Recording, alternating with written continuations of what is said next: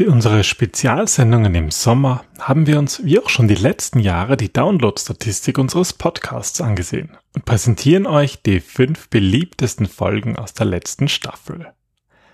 Nummer vier ist ein Dauerbrenner, denn es geht um den alltäglichen Unternehmenswahnsinn, den wir und wahrscheinlich auch viele unserer Hörerinnen nur zu gut kennen. Die besten Unternehmen sind innovativ und liefern unglaubliche Produkte und Dienstleistungen, aber im schlimmsten Fall können Unternehmen selbstzerstörerisch und dumm agieren. Wir bringen 17 Beispiele dafür, aber auch, wie ihr mit Hilfe von Design Thinking das Steuer wieder herumreißen könnt. Willkommen beim Design Thinking Podcast, weil Innovation kein Zufall ist. Hier gibt es Tipps und Tricks aus dem Beratungsalltag von Ingrid und Peter Gerstbach, damit du innovative Lösungen entwickelst und erfolgreicher bei der Arbeit bist. Und jetzt geht's los.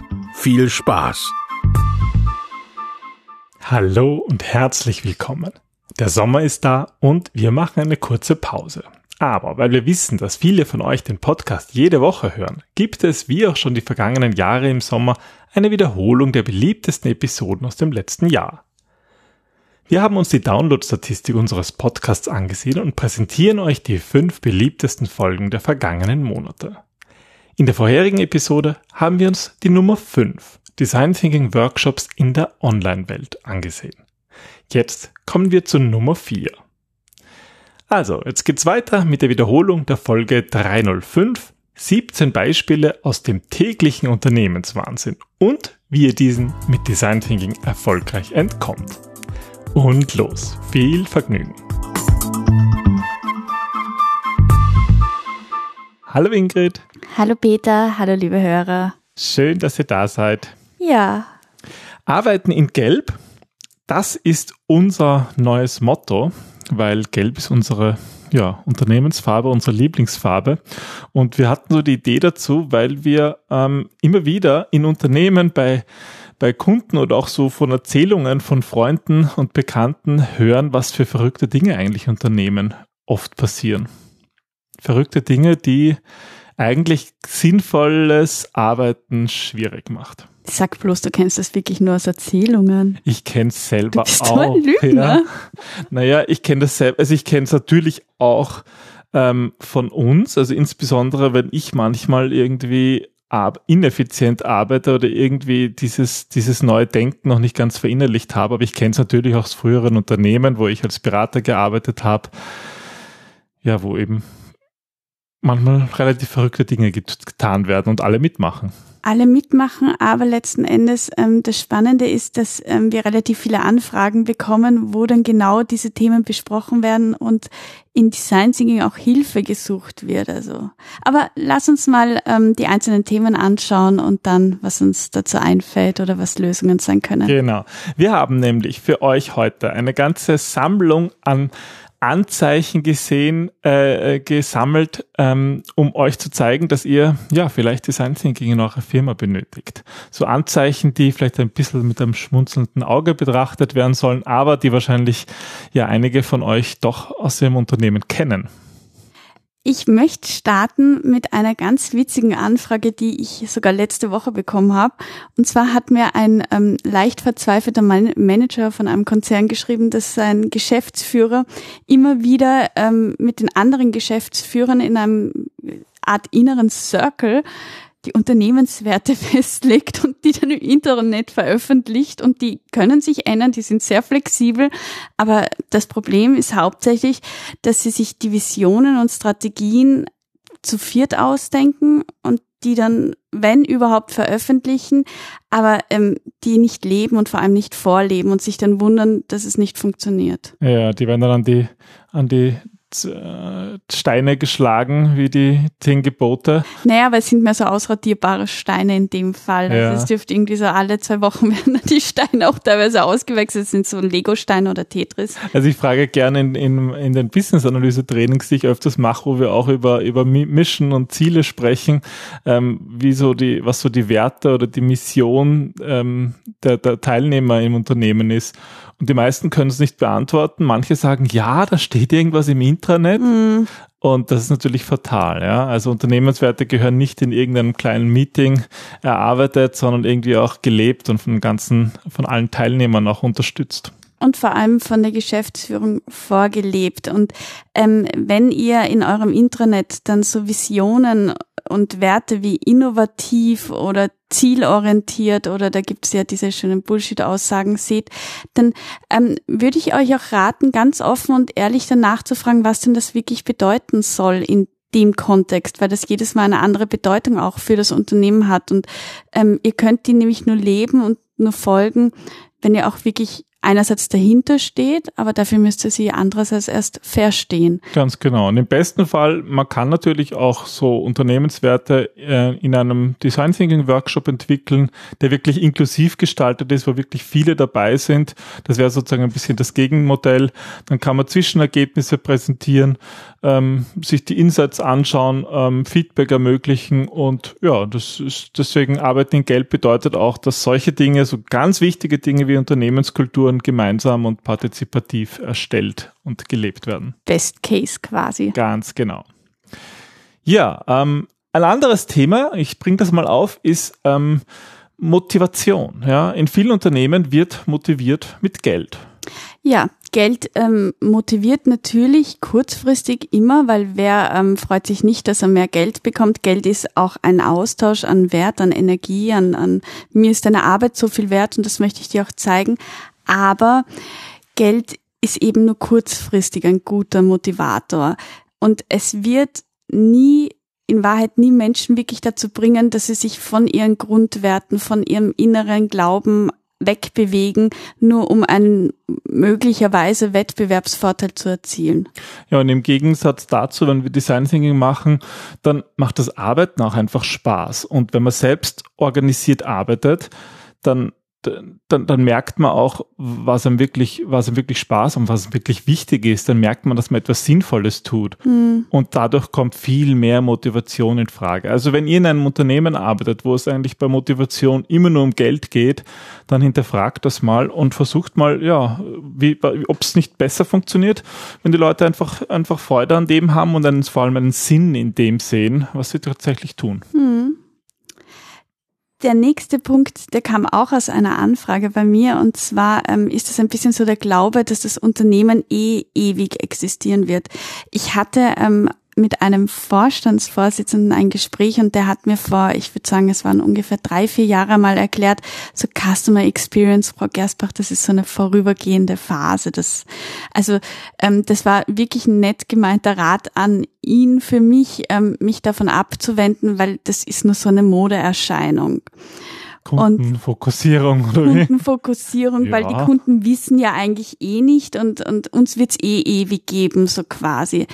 Und ähm, ja, das ist ein, ein, ein großer Konzern, der existiert tatsächlich noch und wir versuchen nach wie vor ihm zu helfen, da zumindest abteilungsweise ähm, voranzuschreiten und zukunftsfit zu werden und zu bleiben. Aber es ist halt ähm, sehr schwer, wenn jemand diesen unerschütterlichen Glauben hat, dass das Unternehmen ewig existiert und es ist vor allem fatal. Sieh der Kodak an. Ja, Kodak, Nokia und ich glaube, in den nächsten Jahren werden wir was ähnliches erleben mit den deutschen Automobilherstellern. Mhm. Die wachen jetzt langsam auf, eigentlich erst jetzt, wo Tesla plötzlich an der Börse so viel wert ist. Da kann man es plötzlich messen in Zahlen. Aber dann ist es halt oft zu spät. Und dieses, dieses, dieses, dieser Glauben, dass ein Unternehmen ewig existieren wird, weil es so groß ist, ja, der kann fatal sein. Vor allem, es kann sein, dass es dann schon zu spät ist, wenn man draufkommt. So ist es. Ja, ähm, was haben wir noch für einen Punkt? Den Punkt ähm, der Trainings. Ich finde, der hängt eigentlich ganz stark mit Motivation zusammen. Okay. Also, Warum ähm, mit Motivation? Weil Unternehmen, wenn es wirtschaftlich nicht gut läuft, als erstes einmal Trainings einstellen. Das ist das, wo als erstes gespart wird. Das stimmt, das merkt man immer. Wirtschaftskrise als erstes. Äh, wir müssen das Training doch verschieben auf unbestimmte Zeit. Ja, ja, weil, und vielleicht auch wegen Motivation, da fällt mir ein, weil es so oft als, als, als Belohnung so eingesetzt ist es, genau. wird. Ja. Also viele Unternehmen glauben, dass sie eigentlich damit den Mitarbeitern einen freien Tag oder eine nette Unterhaltung oder. Das ist super als Trainer, wenn man solche Leute dann bei sich sitzen hat. Die dann gezwungen werden, einen netten Tag mit uns zu verbringen. Genau. Das sind überhaupt immer die Besten. Wobei, also wenn sie sich dann einlassen, sie müssen sich dann halt einlassen und das ist wieder innere Einstellungssache, dann wird's ja wirklich nett. Aber das stimmt. Es ist ja in Ordnung, beim Training einen schönen Tag zu haben, aber das sollte doch irgendwie nicht so die Hauptmotivation sein. Nein, wir, wir stärken stärken ja die Kompetenzen, wir bringen neue Fähigkeiten und Fertigkeiten bei. Und das, das ist ja extrem wichtig für ein Unternehmen, um überhaupt erfolgreich agieren zu können. Mhm. Also es gibt nichts Wichtigeres in einem Unternehmen als die Menschen selbst. Ja, das und das wird dann gerne vergessen. Ganz genau. Und deswegen ist es eigentlich sehr fatal, wenn man genau daran spart. Aber gut, ähm, es gibt ja auch viele andere Dinge, an denen man sparen kann. Zum Beispiel, man könnte äh, sparsamer sein, irgendwelchen Modeerscheinungen hinterher zu laufen. Das wäre allerdings mal ein guter Tipp. Das war auch ähm, vor ein paar Tagen ein, ein Telefonat, wo mir ein Unternehmer gesagt hat, ähm, ja, sie müssen jetzt auch so agiler werden, weil die anderen sind auch so agil und sie haben schon einmal mit Scrum probiert und da haben sie ein Buch gekauft und ähm, das haben sie auch probiert, aber sie glauben, Scrum ist nicht das Richtige für sie. Na, Scrum funktioniert nicht. Ja, das war dann so beim Nachfragen, warum es nicht das Richtige ist. So naja, Blödsinn. sie haben das gemacht, was im Buch steht und das hat nicht, also sie haben zwei Leute aus einem Team nach Malaysia geschickt, dass sie dort, ähm, dass sie dort ähm, mit den Malaysianern äh, in Scrum-Teams arbeiten, während die anderen Kollegen in Deutschland geblieben sind und ähm, normal Wasserfallmethode ja, aber gearbeitet die waren haben. auch schon agiler auch. Ja. ja, die waren per se schon sehr Die waren agil, total agil, ja. ja. Und dann ähm, haben sie vier Jahre an einem Softwareprojekt gearbeitet und jetzt sind sie irgendwie leicht am Verzweifeln, weil es nicht funktioniert. Also ich habe mich ja gerade auch intensiv im Rahmen unseres nächsten Buches mit äh, Scrum und agilen ähm, Methoden beschäftigt und ja, es ist tatsächlich so, dass es so viele Modeerscheinungen gibt. Auch Design Thinking ist eine riesige Modeerscheinung und das falsch angewendet eigentlich ja, auch viel ja. Unsinn anrichten kann. Wir alle diese Methoden muss man sich halt damit beschäftigen. Und man muss sich intensiv beschäftigen. Also es, ähm, es ist wirklich ein schlechter Ratschlag, dass intern aufgrund eines einzigen Buches, was jemand überflogen hat, äh, mal auszuprobieren. Also wir sind fürs Ausprobieren gar keine Frage. Und wenn ihr einzelne Methoden findet, die ihr cool findet, egal aus welchem Managementbuch oder aus welchem Methodenbuch, probiert es auf jeden Fall mal aus. Aber wenn es darum geht, das ernsthaft zu verfolgen und vielleicht das Mindset zu integrieren, dann holt euch bitte bitte die Unterstützung von jemandem, der ganz viel Erfahrung in diesem Bereich hat. Weil alles andere, es heißt dann sehr schnell, die Methode ist doof oder der das einführt ist doof. Und ähm, dann passt es einfach entweder nicht ins Unternehmen. Also wir sagen auch immer, für uns ist Design Thinking der heilige Gral. Aber das ist für uns, für Peter und für mich der heilige Gral und das passt zu uns. Und wir geben auch heißt bei nicht, Unternehmen, nein, bei manchen Unternehmen passt es einfach nicht. Und das, wir sind einfach noch nicht so weit. Es wird vielleicht mal passen in zwei Jahren oder in fünf oder in zehn Jahren oder vielleicht nie. Aber es gibt einfach andere Methoden, die da besser passen und das sagen wir dann auch offen und ähm, am besten da mal das wirklich bewusst auch zu hinterfragen. Ja. Gut, ähm, was gibt's noch für Beispiele, wo die zeigen, dass eigentlich ein Unternehmen mehr Design Thinking braucht? Ähm, ein Punkt ist sicherlich auch ähm, das wichtige Thema von Entscheidungen ganz ähm, spannend. Also ich liebe es ja, wie ihr vielleicht hört, für ich meistens die ganzen Projektgespräche, weil da erfahre ich auch so viel einerseits über den, über den potenziellen neuen Kunden, andererseits wie Unternehmen ticken, weil ich eben nie in dieser Konzernwelt selber drinnen war. Ja, du hast einen Blick von außen dir bewahrt. Ja, aber ganz oft kommt halt, naja, wir hatten ja schon so ein ähnliches Projekt. Ähm, und wir glauben, dass es ja genauso funktioniert, wenn wir es genau mit dem Team wieder zusammenstellen. Jetzt sind nicht mehr alle Teammitglieder da, aber ähm, die Lösung war wirklich gut und wir würden das jetzt gerne so quasi nachspielen.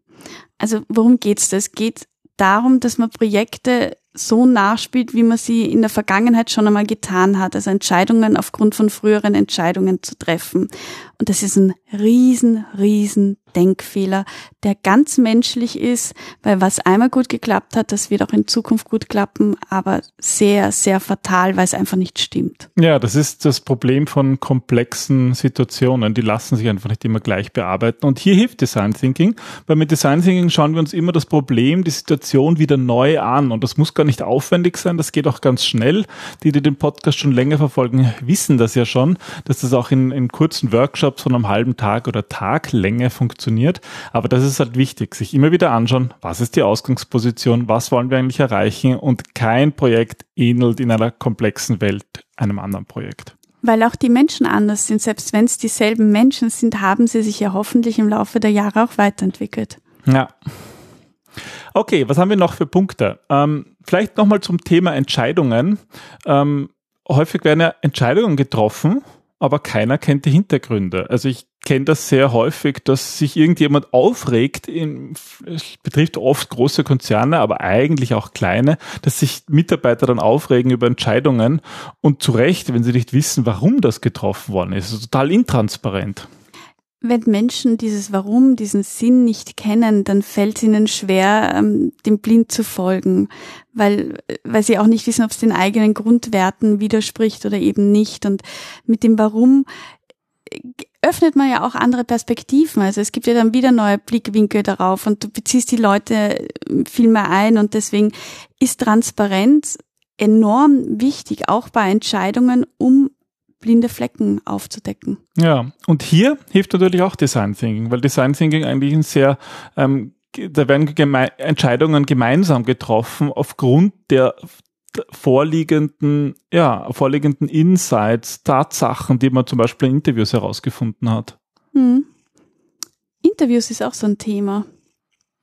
Ja, was hast du aus dem Bereich Interviews? Aus dem Bereich Interviews habe ich ähm, von Unternehmen, die sehr, ja, die auch schon lange, lange existieren, einen bestimmten Glaubenssatz heraus destillieren können. Und zwar den, ähm, Frau Gersbach, kippen wir das mit der Kundenbefragung? Wir kennen unseren Kunden eh schon. Also das ist eigentlich schade für oh, die ja. Zeit. Wir kennen unseren wir Kunden. Wir kennen unseren so. schon. Und ja, ganz ein, ganz ein häufiger Satz, der meistens bei uns die Alarmglocken schrillen lässt. Man sagen, ja. oh, oh, oh, Genau da muss man dann nämlich reinbohren, weil einerseits eröffnet das die Sichtweise für uns, dass da jemand Angst davor hat, mit dem Kunden zu reden. Das ist es meistens, oder? In das den meisten 99,9 Prozent der Fälle. Wenn wir sagen, wir gehen Angst. jetzt raus auf die Straße, wir fragen Kunden, dann heißt, nein, nein, das müssen wir nicht, wir wissen eh alles. Oder wir haben Marktforschung, wir haben, wir haben Marktforschung ganz Marktforschung, wir haben demografische Daten, die wir in Marketing-Personas ähm, gegossen haben. Aber das Thema ist, ähm, ganz oft kommt das vom, von Management oben, die einfach Angst davor haben, was die Antworten von den Kunden sein können. Und andererseits darf man nicht vergessen, dass viele, die, ähm, also zumindest in Österreich ist das so, dass viele in so kaufmännischen Berufen als Lehrling begonnen haben, wo sie ganz starken Kundenkontakt hatten. So, und ähm, je weiter oben sie in der hierarchischen Leiter gestiegen, gefallen oder wie auch immer du das nennen willst, gekommen sind, desto weniger Kundenkontakt hatten sie auch, weil sie mehr administrative, organisatorische Aufgaben bekommen haben. Oder halt mehr Führungsaufgaben, interne nur. Und wir vergessen, also ich merke selber an mir, dass wir halt auch älter werden und dass die Welt sich weiterdreht und dass die Menschen, die Käufer von heute nicht mehr die Käufer sind, die sie vielleicht vor 20 Jahren noch waren und dass Bedürfnisse, menschliche Urbedürfnisse sich auch ändern, weil unsere Sicherheitsgrundbedürfnisse zum größten Teil zumindest in Europa gut abgedeckt sind. Das heißt, der Kunde ändert sich ja egal ob ich glaube, ihn zu kennen oder nicht. Und vor allem, es gibt die Welt ist so bunt und so voller Vielfalt und nur weil ich einen Kunden vielleicht besser kenne, heißt das nicht, dass ich nicht noch mehr erfahren könnte. Ja, das ist ein ganz ein wichtiges Thema, dem wir auch schon eigene Episoden gewidmet haben. Ähm, was man halt auch, auch ein Grund, warum die Leute das nicht machen, weil sie glauben, dass es immer so aufwendig ist. Und darum geht es auch im nächsten Punkt. Wenn ihr in einem Unternehmen arbeitet, wo jede kleinste Änderung, sei es an irgendeiner Software, sei es an einem Produkt oder sei es an einem internen Prozess, wenn so eine kleinste Änderung ein Jahr dauert oder noch länger, um irgendwie realisiert zu werden, dann braucht ihr, glaube ich, Design Thinking, weil dann müsst ihr eure Prozesse flexibilisieren, eure Entscheidungswege flexibilisieren und schneller machen. Im Idealfall arbeitet ihr mehr oder minder autark, was nicht heißt, dass jeder für sich in seinem stillen Kämmerchen arbeitet, sondern dass man viel redet, dass man transparent ist, aber dass man einander auch vertraut. Und dass wenn jemand ähm, eine Entscheidung trifft oder eine Entscheidung braucht, dass man kurz darüber redet und die nicht vorgibt, sondern einfach Grundlagen für und Informationen bietet, dass, dass man gut schnell Entscheidungen treffen kann. Und ähm, ein Unternehmen, das über ein Jahr für eine Entscheidung oder auch für eine Softwareentwicklungsschritt braucht, ähm, ist nicht agil. Es tut mir leid. Und das wird halt in Zukunft auch nicht mehr funktionieren. Das wird einfach dann zu langsam sein und das ist halt, kann halt der Tod sein. Das sind wir wieder beim Thema, unser Unternehmen wird es, wird ewig existieren. Nein, wird es nicht. Hm. Ähm, es sind so kleine Dinge, an denen man manchmal schon so ähm, Probleme sehen kann. Zum Beispiel das Kick-off von Projekten.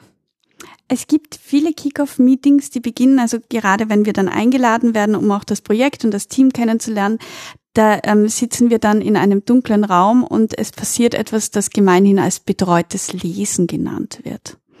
Und zwar hat dann jemand eine wunderschöne PowerPoint-Präsentation mit Bullet Points, dass ich, ich sehe wirklich schlecht, aber diese Bullet Points, die sehe ich beim besten Willen nie, weil die gleich verschwimmen vor meinem Auge. Hat jemand vorbereitet und liest sie dir Stück für Stück vor, dann ist am besten Fall der Raum dunkel und es ist warm. Ja, so wie im Kino.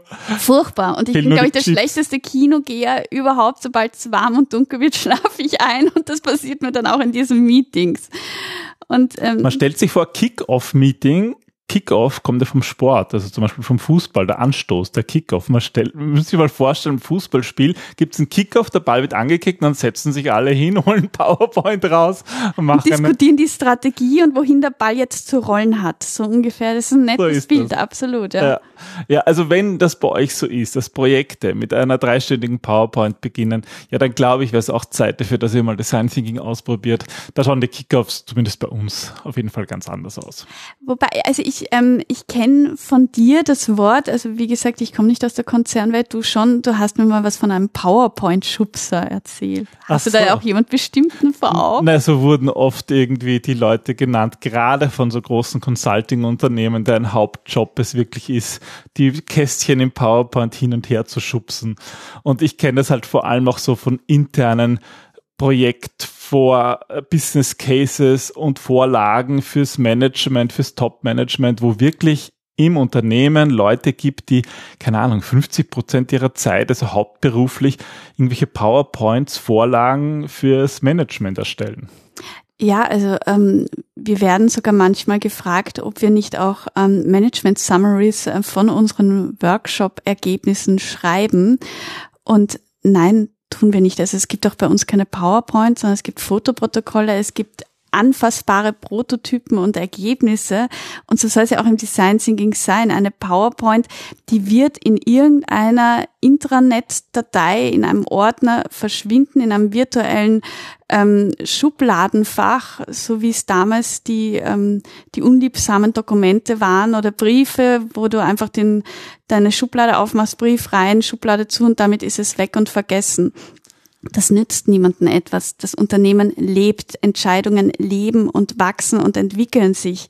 Und dafür müssen wir damit arbeiten können. Und mit einer PowerPoint, wo viele Bilder, Punkte und sonstiges sind, kann kein Mensch arbeiten. Ja, vor allem finde ich es ja die Formulierung. Da wird dann an Formulierungen herumgedreht und 17 Mal umformuliert und abgestimmt. Und diese Zeit, die da drauf geht, das ist einfach so viel Zeit. Und also ja, aber weißt du, was spannend ist? Spannend ist, ähm, wann immer wir diese Anfrage haben, dass wir in unser Angebot noch aufnehmen, so ein Management Summary. Einmal habe ich das dieses und jenes und diesen Satz, ja. Und da hat mir dann äh, der Abteilungsleiter gesagt, also eigentlich will er nur mein Logo auf einem offiziellen Papier haben, weil damit ist die Verantwortung bei uns und nicht mehr bei ihm.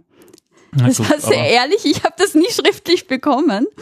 Aber ähm, darum geht's letzten Endes. Es geht bei diesen PowerPoints oder Management Summaries, diesem Schriftstück, ein bisschen darum, Verantwortung ja, abzugeben und Sicherheit vorzuheucheln. Ja, und das ist halt, das geht halt nicht. Die Welt ist nun mal unsicher und da hilft uns auch kein PowerPoint.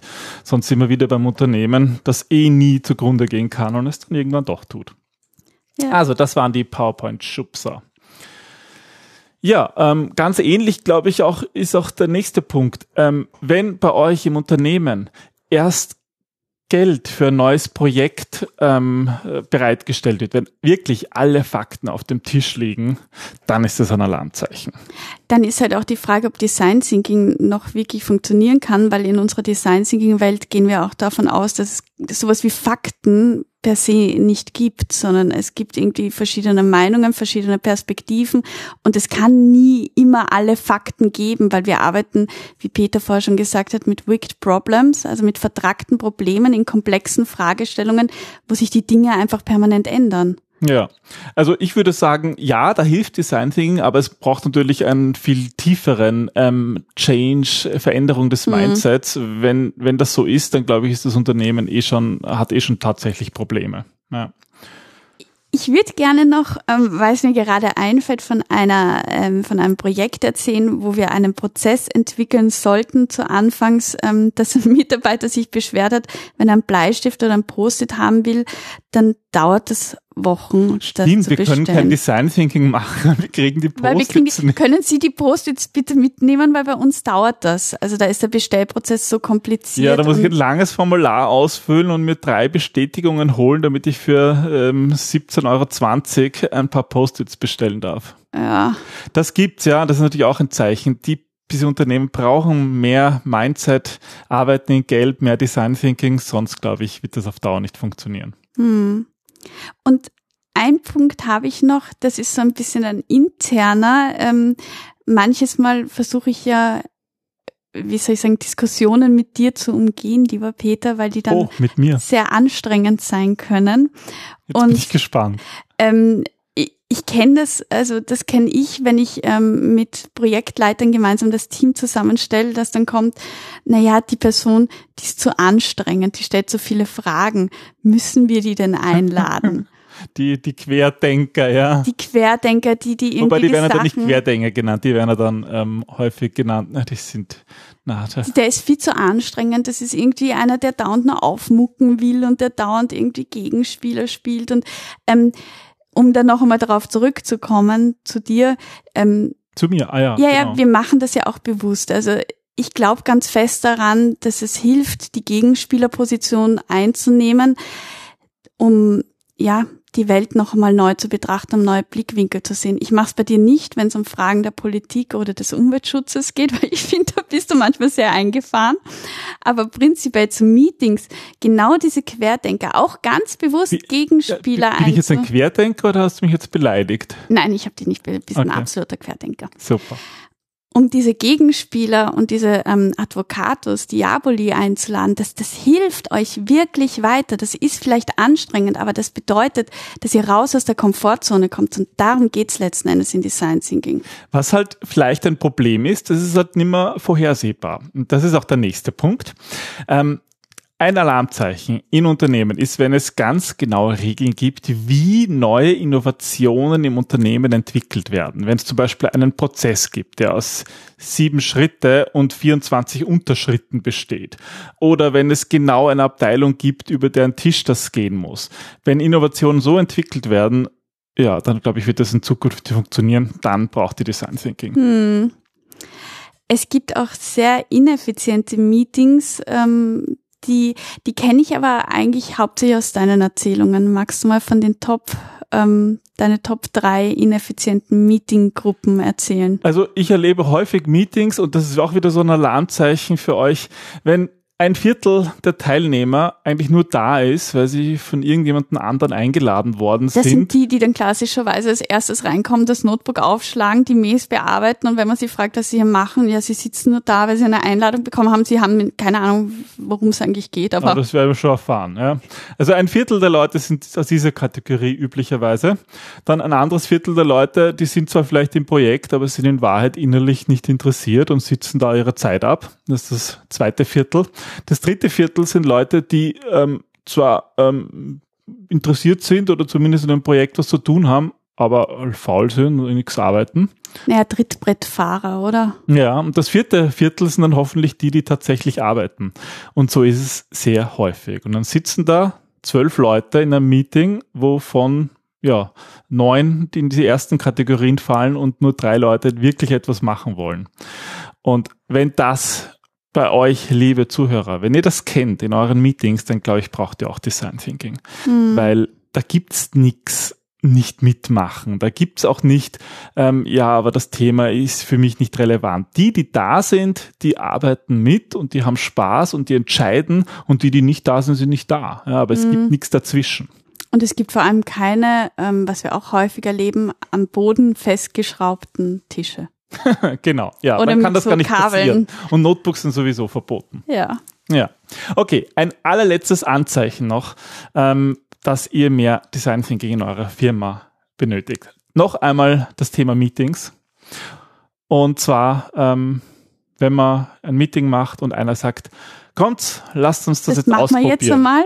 Und das ist uns einmal passiert beim Design Thinking Projekt, wo wir so eine Software entwickelt haben für einen Automaten, kann sich erinnern.